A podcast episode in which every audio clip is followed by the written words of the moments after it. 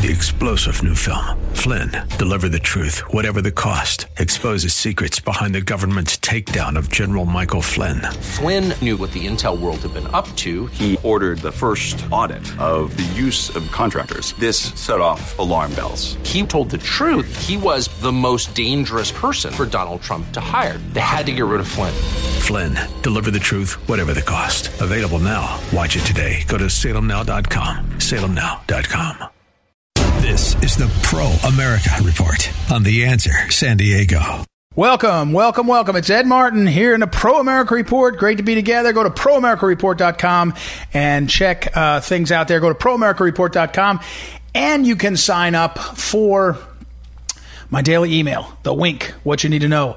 Go there and check it out. Also, lots of these great interviews. We do so many awesome interviews. The Salem Radio Network and our San Diego, The Answer San Diego. We get so many guests to be on the program, and uh, we turn them into standalone pieces that you can listen to. You go back and you'll see ever who's who, uh, who's who. In fact, one of the authors we had on the show, her name is Abigail Shrier, S H R I E R and she's written a book called Irreversible Damage.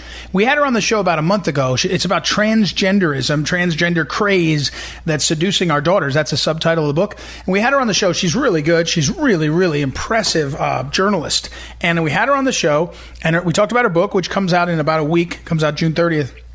Turns out, if you say something bad about negative about transgenders, they attack you, and they're attacking her all over the place amazing to see. Amazing, scary, kind of scary to see. So um, we uh, we had her on, and you can go. You can find that. You can find all these other interviews over at the answer, excuse me, uh, proamericareport.com, also the answer san diego.com. So thank you for being here. And we, let's get to what you need to know after this long weekend. It always feels like so long. A long weekend we come in. Well, I don't, did you watch? I hope people had a great uh, Father's Day. I did. It was a great Father's Day with my family. But did you watch the rally, Saturday night rally, no football, no baseball, no basketball, no nothing. Just Donald J. Trump, President of the United States, in Tulsa, Oklahoma, at eight o'clock East Coast time, giving his you know hour and forty minute. It was really about an hour and a half minute speech, but he started ten minutes late, fifteen minutes late, so it went on for it felt like two hours.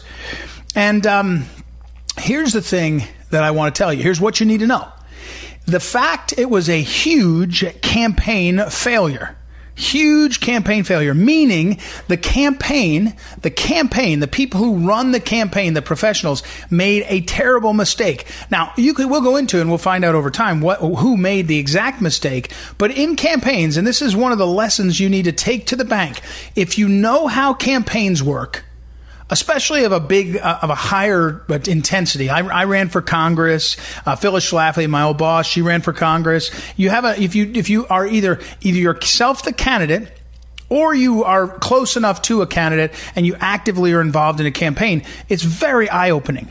You it's enlightening to see how it works and what happens and the pressures. You understand a lot more. The pressures on the candidate, the reliance that any candidate has to have on his staff, all these kinds of things. Well, one of the things in campaigns that you sort of learn is you never, never, never overpromise, and because you don't want to underdeliver. So in this case, the Trump campaign was overpromising the press and the president that you had a million people or some such nonsense and all this stuff. Well, it turns out there was a lot less. That was a mistake. It was a huge mistake. It generated uh, hours and hours and tons and tons of coverage of a negative type. It was not what you want. The president's speech itself was fine. It was a good speech. I think he's a little bit out of shape in terms of his uh, his usual rhythm and all, but he'll get there. He hasn't done this in three months, but he hit the right talking. He hit the right points. He was funny. All that kind of stuff. If you hate him, you saw what you wanted. If you loved him, you saw what you wanted. I think there was, you know, kind of it, it was what it was. However, the campaign made a mistake. And what we have come to know, and what you need to know, is that one of two things is either true.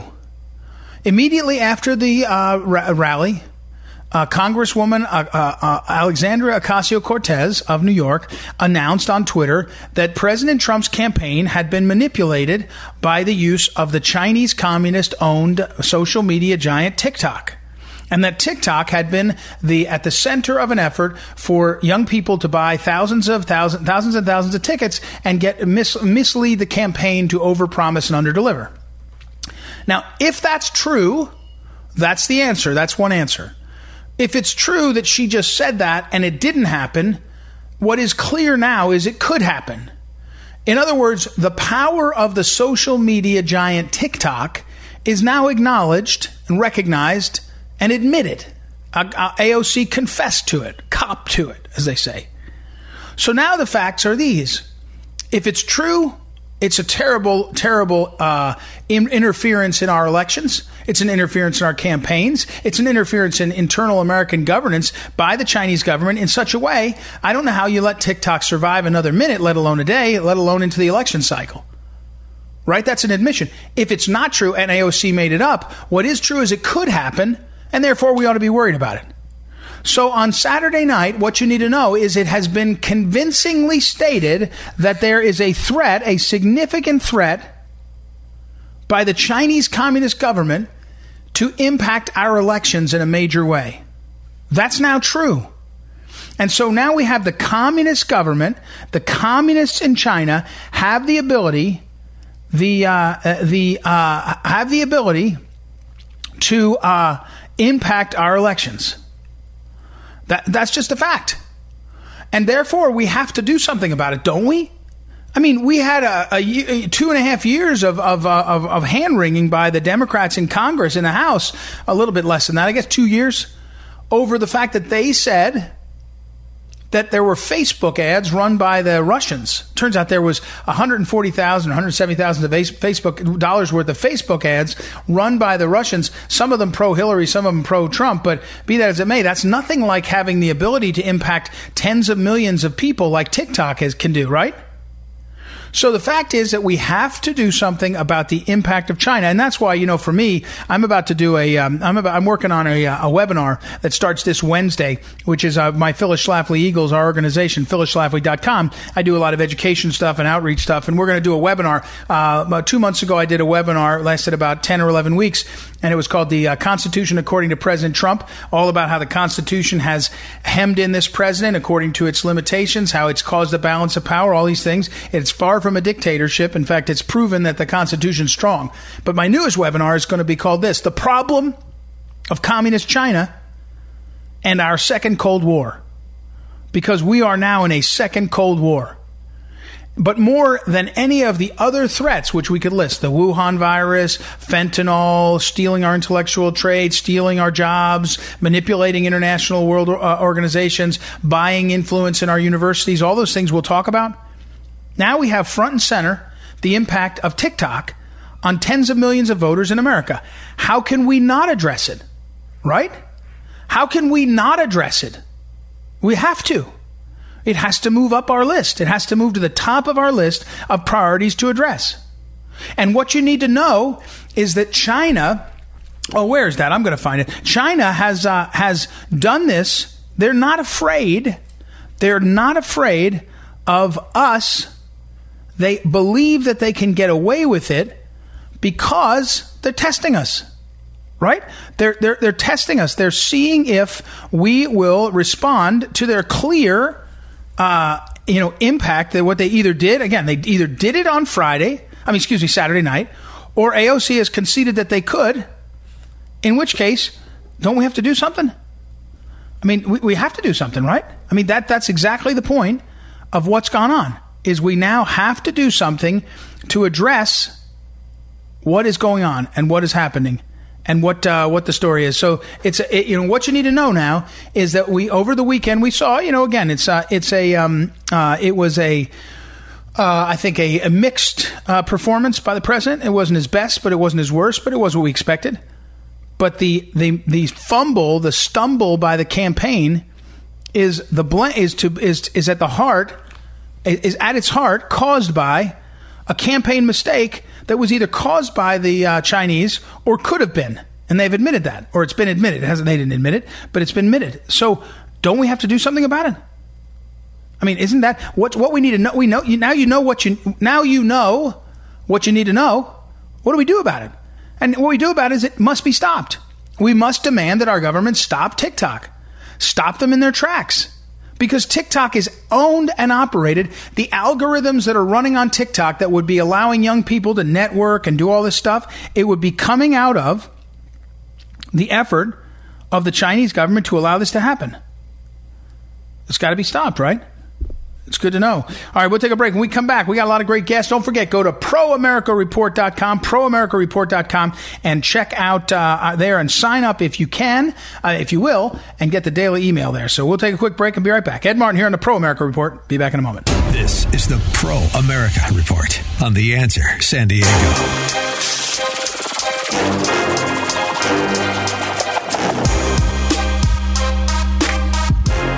Welcome back. It's Ed Martin here in the Pro America Report. Don't forget, visit proamericareport.com. Get signed up for the daily email. If you do, you'll get in your email at 5 a.m. East Coast time, excuse me, 5 a.m. Pacific time, 8 a.m. East Coast time. Just bam, right in your email. And you'll get what you need to know from me, as well as links to the most important and, and pressing and uh, prescient articles and, and essays. And you'll get tomorrow, in tomorrow's American Greatness, there's a piece run by our friend Ted Malloch called Are These Really End Times?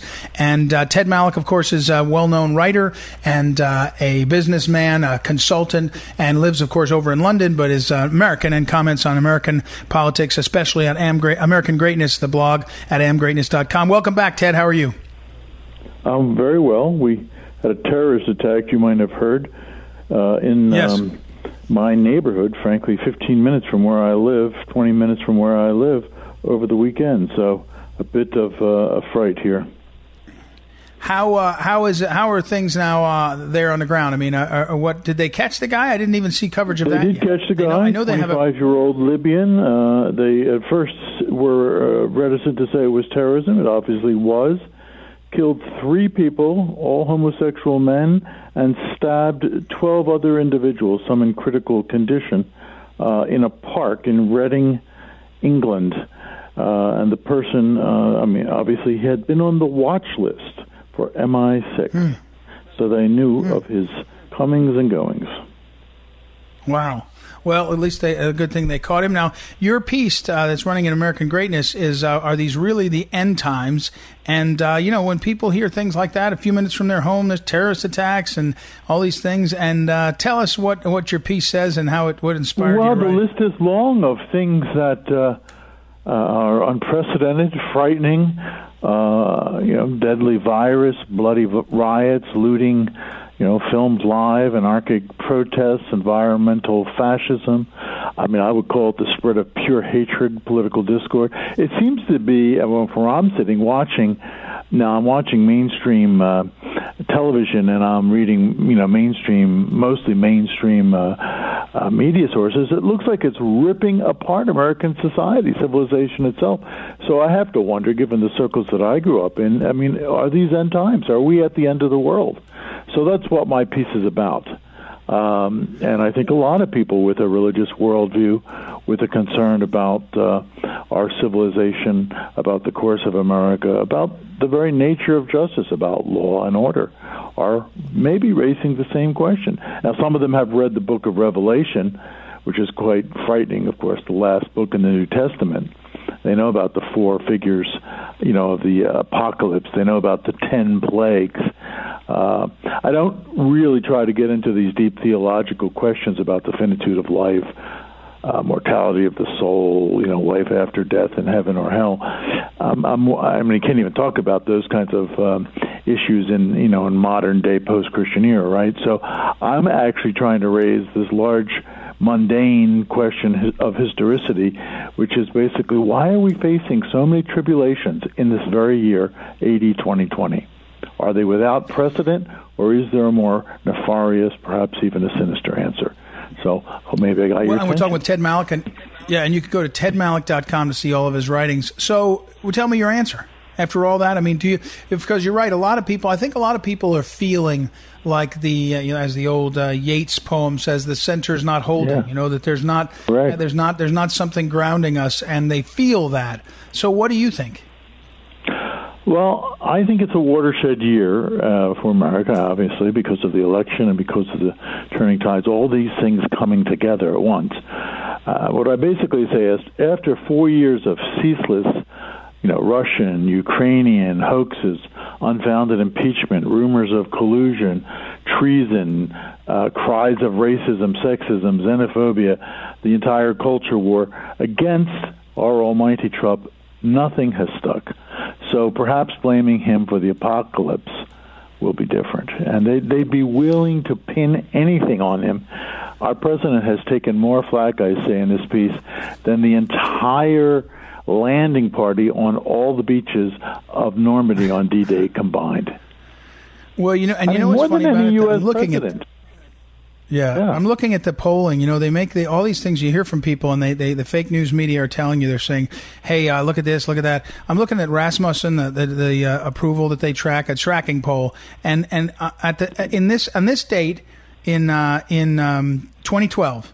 Obama's approval rating is 46 and Trump's is 47. In fact, um, I strike that. Take it back. On this yesterday, two days ago, the a Friday, it was 47 percent for Trump approval. Th- this Friday, two days ago, and uh, and this, on this date in uh, uh, in June in June of 2012, Obama's was at 46. So, in other words, Obama, who went on to ruin re-election, who was supposed to be so great, he you know he was in the same spot. I mean, part of me says governing's hard work. Governing's not easy. Governing can be messy, uh, but my goodness, you know you do you're doing your best in there. And this president has been uh, beaten down. Did you get to watch the rally? I know it would have been the middle, late in the night or early in the No, morning no, for we, you. we, I certainly watched episodes from it, so I mean, Uh-huh. it's great to see him back in action. Uh, Right. I mean, can you imagine? I mean, you were talking about the election here. If Trump is reelected, I mean, will not all hell break loose, and, and won't the left go absolutely wildly uh, epileptic? I mean, I mean, will we have an armed insurrection? Insurrection is my question. Uh, you know, not just some kind of uh, turmoil in in some kind of free zone in downtown Seattle. I mean, this- I'm really serious about this question. Will we face a new civil war in America? Well, and and and, and say it differently. I mean, it, what honestly, I hate to say this. If if he doesn't get the House and the Senate, and he's dealing with these uh, the leftists the way they are, they're not getting better. Then you you know you say to yourself, well, my goodness, it was uh, you know are we just going to be stuck with this for forever? Now, I want to slide over to something else. Uh, uh, and we're talking again with Ted Malloch. Ted, you were you were I think you were on the faculty, as if I can recall. Uh, maybe a, maybe you were doing research at Yale. But have you noticed this uh, uh, ca- cancel Yale? That the the founder of Yale or the namesake of Yale was in fact a slave trader, and so Ann Coulter and some others have been saying, well, you have to change the name. Have you seen that one? Well, I have, uh, and you know, he made uh, m- most of his money on the cotton gin and other uh, type uh, of inventions, and then gifted that money to Yale to start the university, and as all these people do, using his last name. Uh, we might have to cancel. Well, Washington D.C., uh, at least the monument. Uh, Right. We'd have to cancel, you know, everything with Lincoln in it. They they tore down a statue yesterday or the weekend of Ulysses S. Grant. Now, I was most disappointed though when somebody sent me this morning. Steve Bannon sent me a note saying that in New York City they have now the board has decided to take down the statue of Theodore Roosevelt, my namesake, in front of the uh, history, the Museum of Natural History. Yeah, I, again, I you know know, and, and of course, yeah, no, they were well, they're recycling President Trump's comment from two years ago, where he said, "What are you going to do? Take Washington and Jefferson next?" And now they're on to you know, in in California, they tore down uh, uh, the Saint uh, Junipero, Junipero Serra, the saint who Yeah. who uh, who built all, Started built the- all the San the The, the reason monastic it's San life and- Francisco. Yeah. Yeah, yeah. So I mean, it, it, I, I don't know where it ends. Although, let me pause and ask you about this. All kidding aside, uh, the effort to erase history, and you know, you've written you've written a number of books on on, on history, as you, po- you point out, and, and even your namesake Teddy Roosevelt. Um, you know, the effort to erase history. That, that's that's that's page one of the communist playbook, right? Oh yeah, no, it, it it is that. It's been done before in Mao's China, and obviously in at the period of uh, the Russian Revolution. So, uh, I mean, let's make no mistake; these are not just cultural Marxists, some kind of armchair liberals in universities. These are the real thing. the you know the movements we're talking about, not only Black Lives Matter, but particularly the Antifa, are long-seated European history uh, radical groups of a communist orientation who want to rip down everything in society, from religion to our statues. Uh, Yeah, it- they're, they're, not they're not going to rest until that's done. So we have to come back. We have to have a way to come back. Uh, the end of my piece, I say the opening line of T.S. Eliot's famous poem in the you know, the um, early years of well, after the First World War in the 20th century, the wasteland. He says April is the coolest month. You know, spring springs eternal. Life supplants death each winter. You know, we come out of winter. Uh, and here's a line that I end with that I think will upset a lot of people on the left. We are only at the we are only at the end of the beginning of the era of Trump. That's a pretty good. That will make him crazy. All right. I got to leave it there. Ted Malloch, go to tedmalloch.com and see all of his work there, but also American Greatness, amgreatness.com. You can follow his writings. There's a new one up uh, tomorrow. So we'll talk soon. Thanks, Ted. Uh, we'll take another quick break and be right back. It's Ed Martin here on the Pro America Report. Be right back. This is the Pro America Report on The Answer San Diego.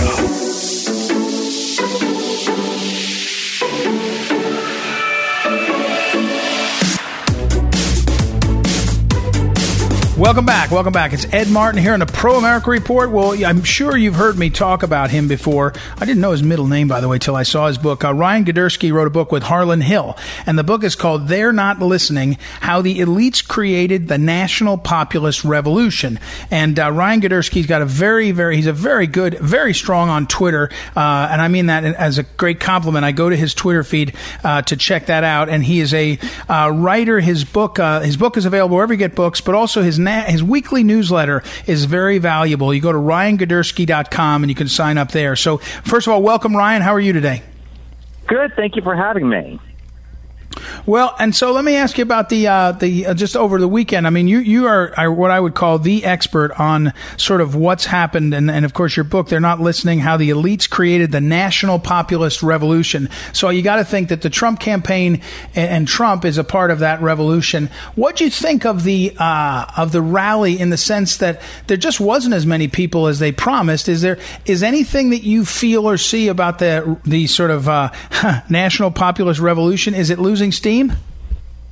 Well, okay, I bring up. So the book focuses on the global national populist revolution. Yeah. So what what the media doesn't tell you, the media likes to sit there and say it's just old, angry white voters who will be dead in a few years. Ignore them, and they equate it to just you know poor people in in Wisconsin or in northern England with with Brexit. But what's happening on a global scale is it's happening all over the world. And my my book breaks it down from Angola to Chile to India to Israel uh, you know, Europe, everywhere.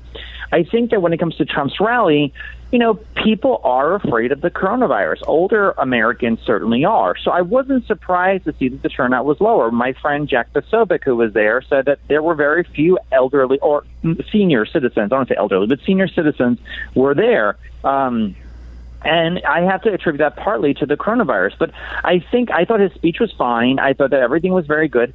And you know, they had millions of people watching on on the internet and on Fox News and stuff.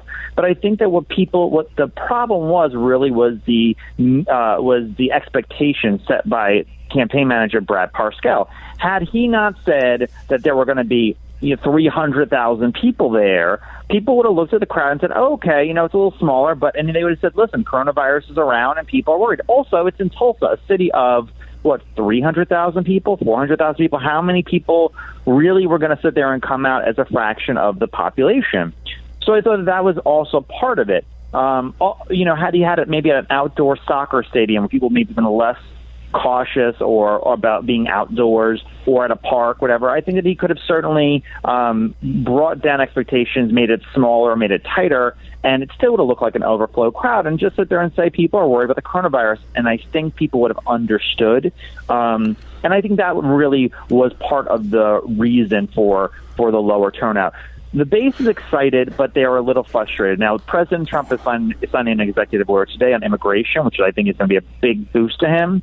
If he can do certain yep. things like work on immigration, bring the troops home from Afghanistan, bring home supply chains, really get back to his campaign themes of 2016 as he governs, uh, I think the base will be excited and will show up and we're talking with Ryan Girdusky. Let me let me put the uh, let me put the nail in the coffin on the camp on the weekend. It was a campaign screw up. It wasn't a. I agree with you, and I don't think I don't think it's an indication of anything that has to do with the populist base. It, uh, no politician is the whole of this movement anyway. But let me get back to this because this is where it's important. And again, if you go to Ryan Girdusky on, on Twitter, he is uh, at Ryan Girdusky, all one word. And also, don't forget the book, which is available anywhere you get books. It's called "They're Not Listening: How the Elites Created uh, the National Populist Revolution." revolution. It's all across the world, not just only America. But back to this EO today. President Trump is going to sign this EO on your Twitter feed, which is what I was looking at earlier for these kinds of updates. Immigration EO to be signed this afternoon freezes most new work visas, including the H-1B, H-2B, certain J and L.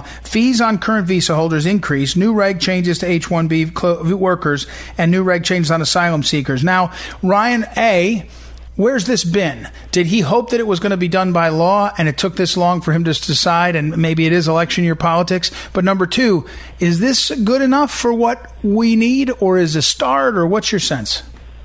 You know, I think that it is a dram- dramatic step in the correct direction. I think that the president really got pushed from from a, a million people around him who sat there and said, um, you know, we need a dramatic change on immigration. I think he's wanted it.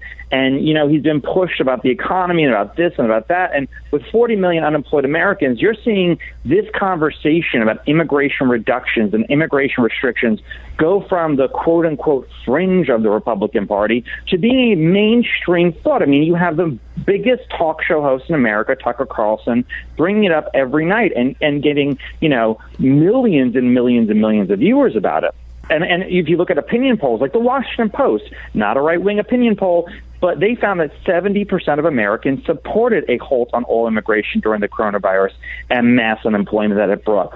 So I think it was maybe a perfect timing. And the forces in the White House who constantly tell him, you know, Mr. President, you shouldn't do this. What will Tim Cook think? They kind of got shut down. And, I, and from my sources inside the White House, they got shut down by him. He said, no, I want to do this. So I think that it was really just, you know, it was. I, I give credit where credit's due, and it's important. Is the EO perfect? Is it maybe everything I want? No. As an immigration hawk, it's not everything I want. I want a lot more, but the problem is, I think, for immigration restrictionists or conservatives or nationalists or populists, we get so caught up in wanting every little thing that we can possibly can. We kind of get caught up in speaking about negatives only. And when that happens, it allows the people who are around the president to sit there and say, see, there's no pleasing these moderates. It's much more important to, please, to appease, you know, the CEOs of Apple and Microsoft.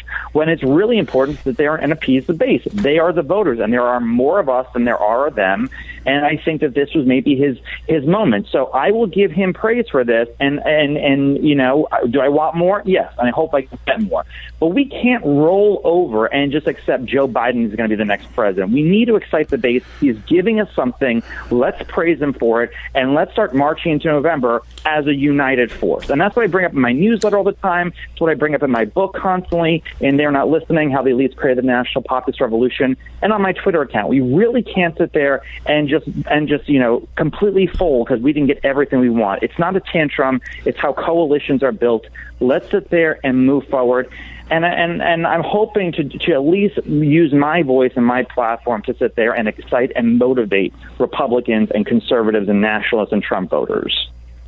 Uh, we're talking with, again with Ryan Girdusky and at Ryan Girdusky on Twitter, but his book, which is just out a few days ago, is called "They're Not Listening: How the Elites Created the Nationalist Populist Revolution." And you can uh, he uh, co-wrote it, co-authored to be clear with Harlan Hill. You need to go find that and, and find out, but also get on his Twitter feed and his newsletters weekly. Uh, Ryan, um, the uh, across the country, I'm talking now broadly. You, you you're watching this revolution in other parts of the world. It feels like the the parties have sustained more momentum. I'm thinking in my head of like Poland um, and other places where the ruling party that's been aligned with the populist revolution has got sustained victories. In America, you know, is there a coming Republican populist victory? Is it because the Republicans haven't, uh, at the House uh, uh representative uh, uh, level, haven't embraced the populism in the same way? What? Because you, you don't hear a lot of uh, great momentum out of the, the the Republican caucus caucus in the House uh, in this direction that would make you think, oh boy, we could be in for a real populist uh, majority governing next year? Well, I think the parties are starting to realign in the same way that back in the 80s and 90s, Reagan brought pro lifers as the mainstream of the Republican Party and pro gun advocates as the mainstream in the Republican Party. We're seeing this start happening now in the uh, among populists among nationalists. You have congressmen like Josh Hawley, who has been talking about big tech in a certain way and about working class problems. Marco Rubio, who's as established as they come, is talking about how to do pro pro-natalist policies to promote, you know, people having more children. You're having um, a lot of Republicans across the board, most notably um, Jim Banks from Indiana, talk, Congressman Jim Banks, talk about China in a certain way that would have never happened. Jeff Sessions, who's running for the Senate in Kansas, or sorry, in um, Alabama rather, he is totally different on trade and foreign policy. You have Chris Kobach in Kansas talk about immigration a certain way. We are changing and we're noticing it. And the voices that used to represent the Bill Kristols of the Republican Party are getting smaller, and they get a lot of press because you know everyone loves the haters. But um, those voices are getting smaller and smaller and smaller, and the nationalists, the populists, the conservatives who care about actually having America first are getting louder and louder and louder. And I think right now we're at a certain point where we have to devise a game plan, even a post-Trump game plan, because he won't be president forever, despite his tweets.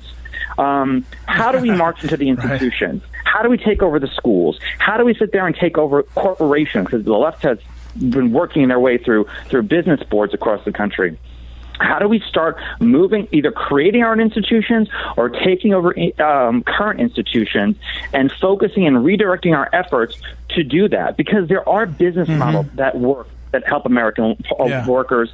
And there are things that we could do policy wise on a local by local level. Really short, because I know we're running out of time. There's a young kid, um, Riley Keaton in West Virginia. 18 years old, championed all these things, defeated an incumbent Republican for the state house at 18. And he ran on how do we improve the lives of workers? How do we make families grow? How do we improve um, the social status of working class people? If he can do it in a small state house district, we can start doing it and retaking these and changing the Republican Party, either yeah. converting those currently in office because these people love power and they won't take, give it up for anything. You know, it's like the ancient Roman emperors who who converted to Christianity to take over the empire. They didn't really care, but they want to stay in right. power. Or yep. how do and how do we march through the institutions and start taking back the institutions? Because that's what's next. Yeah. Is how do we get institutional power the way that you know the left has done for decades? All right, I got to run. Ryan Girdusky at Ryan Girdusky on Twitter. The book is "They're Not Listening: How the Elites Created the National Populist Revolution." Thanks very much. We'll talk again very soon, Thank and uh, go sign up for his uh, uh, newsletter too. We'll take a quick break and be right back. It's Ed Martin here on a Pro America Report. Be back in a moment. This is the Pro America Report on the Answer San Diego. This is the Phyllis Schlafly Report, a daily broadcast from Phyllis Schlafly Eagles, a national volunteer organization founded by Phyllis Schlafly and continuing to uphold her legacy by honoring family values, opposing radical feminism, and representing a conservative perspective in our nation's capital. Now, the president of Phyllis Schlafly Eagles, Ed Martin. Judicial supremacists are judges who believe their personal opinions about the way the system should work are worth more than the way the system actually does work. Federal District Court Judge Fred Biery is a prime example of judicial supremacy at work. In the case Texas Democratic Party v. Abbott, Judge Biery imposed mail in voting on the entire state of Texas with absolutely no legal ground to stand on. Of course, mail in voting is a terrible process fraught with fraud. You don't hear about it in the news, but prosecutions for voter fraud happen all the time. Mail in voting is often the target of these schemes because it's a whole lot easier to vote illegally on someone's behalf if you don't have to actually go to a physical location to make the impersonation. However, the mail in voting problem is not the most outrageous aspect of this case. What makes Judge Fred Biery think he has the absolute right to tell the people of Texas how they can run their elections? He didn't have any legal precedent to cite. He just defaulted to platitudes like this one. Quote, citizens should have the option to choose voting by letter carrier versus voting with disease carriers, end quote. Even if COVID 19 were concerned with voting, that's a decision to be made by the people's representatives, not unelected judges. Yet Judge Biery thinks his opinion is supreme over the opinion of the people. Judge Biery went further, writing this quote, We the people get just about the government and political leaders we deserve, but deserve to have a safe and unfettered vote to say what we get. End quote. How hypocritical can this judge get? He claims to make his decision to preserve the voice of the people in governance, yet he himself is not an elected representative of the people of Texas. On top of this, he's opening the floodgates to a rash of voter fraud that will further invalidate the voice of the people. Judicial supremacists often sound high and lofty in their grandiose black robe diatribes, but they are a direct threat to the foundational principles our nation was built upon. This has been the Phyllis Schlafly Report from Phyllis Schlafly Eagles. Can activist judges be stopped, or will they continue to overturn laws with no regard for the Constitution or the will of the people? Connect with us at phyllisschlafly.com to hear alerts on rulings made by never elected supremacist judges and to share your viewpoint. That's phyllisschlafly.com. Thanks for listening, and join us again for the Phyllis Schlafly Report. Welcome back. Ed Martin here in a Pro America Report. Hey, let me talk to you about some of the emails people send me. You can always email me directly, by the way, ed at edmartinlive.com, ed at edmartinlive.com. You can uh, text me 314-256-1776. That's directly to my phone, 314-256-1776. Twitter at Eagle Ed Martin, Facebook Ed Martin Live, lots of places. Uh, appreciate all your comments. I got this email from one of our listeners who uh, said this. Um, Good morning, Ed. It seemed to me that this is one of God's wake-up calls, and it's affecting the entire world in such a quick moment in America, quick moment in time in America. And here's the interesting thing this woman said. By the way, this woman's name is Sarah, uh, Sharon uh, from Maine. She's listening online. Where was the outrage when China's one child policy and the deliberate killing of girls and forced abortions took place? I've had my own boycott of the China, of made in China products since the early 1990s, and I was told by some that one lonely voice would make no make would not make a difference. Well, it made a difference to me. And I even questioned Christian bookstores in our area and their suppliers, but the same response. Uh, and my point is, um, she goes on to say how her stand, one little stand, uh, made a difference for her. Might not have made much difference past her, I guess she said, but it might have made a difference for her and for others. Here's the thing you can't wait for the movement of people to stand up. You can't wait. You have to stand up in your space now. You have to get into your space now and be willing to say the truth about what's going on. And it's not going to be popular. I did a radio interview this morning and I spoke about the transgender issue and I highlighted how the transgender issue is uh, is really what they what what people do to young people what they do to underage people feels like abuse to me, and how they justify it sounds like a cult. And I said that on a radio interview. And while I was doing the radio interview, about nine minutes, uh, the radio station got a text from one of the listeners saying how offended they were that I said that. Now, I described what I saw as the facts, what I saw uh, described in public, not me making them up about transgenderism and other things. And then I said what that, what, what it sounds like to me when I think of underage people, under, underage children, and how they're acting seems like a cult. I don't know. I'm not in the transgender movement. I haven't studied it that close, but that's a description of the character. But here's the thing. If you're willing to stand up, you are going to get knocked down. If you're willing to stand up, you're going to get knocked down. Earlier today, I spoke for a good hour with General Mike Flynn and he, you know, he was talking about all he's gone through and how he's how he's uh, kept his head on straight and kept his uh, faith right, and what a challenge it was. But if you're willing to stand up, you're going to get knocked down. The only question is whether you're going to get back up again. That's just life right now. Maybe in a different time it was a simpler time, an easier time. And let me, when I say that, I say it's the greatest time to live. It couldn't be clearer what the right side of things is. It couldn't be clearer how great a country we live in. But we got to be willing to stand up. You got to be willing to stand up for what's right. You may not have a crowd of people around you standing up with you. You may have only a few, maybe only me and you, maybe your family, maybe not. But you got to do it. You got to do it. That, that's what we're called to do. That's the, that's, the, that's the reality of what we're called to do. And it's not right now, just to encourage you, it's not just a, um, it's not just a political uh, fight. It's not just a, it's not just about politics. You know, it's, it's, um, it's not a, uh, it's not, we shouldn't only worry about the politics of the moment because that's not the only thing. It, it is a big thing right now, and the media has made it a big thing and all, but it's not the only thing. And there's lots of more details, lots of things about the world and about our communities, whether it's our families. You know, uh, General Flynn used the phrase, uh, he said, he talked about his family, his uh, faith, and his friendships. Family, faith, and actually he talked about faith first. His faith first. He said he was driven to, to take comfort with, with God and the Lord. He, he says his faith, his family, he said his wife, especially, you know, the closeness that they had because they're suffering through this. And then he said friendships, and he didn't just mean that buddies and pals, although he did mean that. He meant all the community around you that are in community that are wanting the wanting good things for you.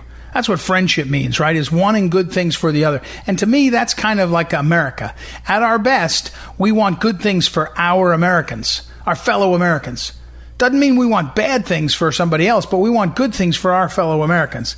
That's our that's the thing that we're that's what we strive for. That's the heart of the American. The American uh, system is set up in such a way that you can have your family, you can have your faith, and you can have friendships for all you know for the the uh, all people to succeed and move up and move forward.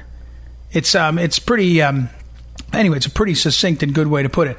But that's uh, that was General Flynn's way to put that. And uh, I mentioned earlier in the uh, show when I was talking to Ted Malloch the Rasmussen track, tracking poll. When people tell you, "Oh my gosh, oh my gosh," is uh, something you know it's gone so bad, it's uh, it's so uh, it's so hard to do. Well, it's um, the reality is we have um, we have polling data from back in Obama's era that make it as clear as can be that Obama was in the same position or slightly worse. And so you're listening to the media spin one thing and make you crazy when the reality is it's about the like it maybe like it always is or always was.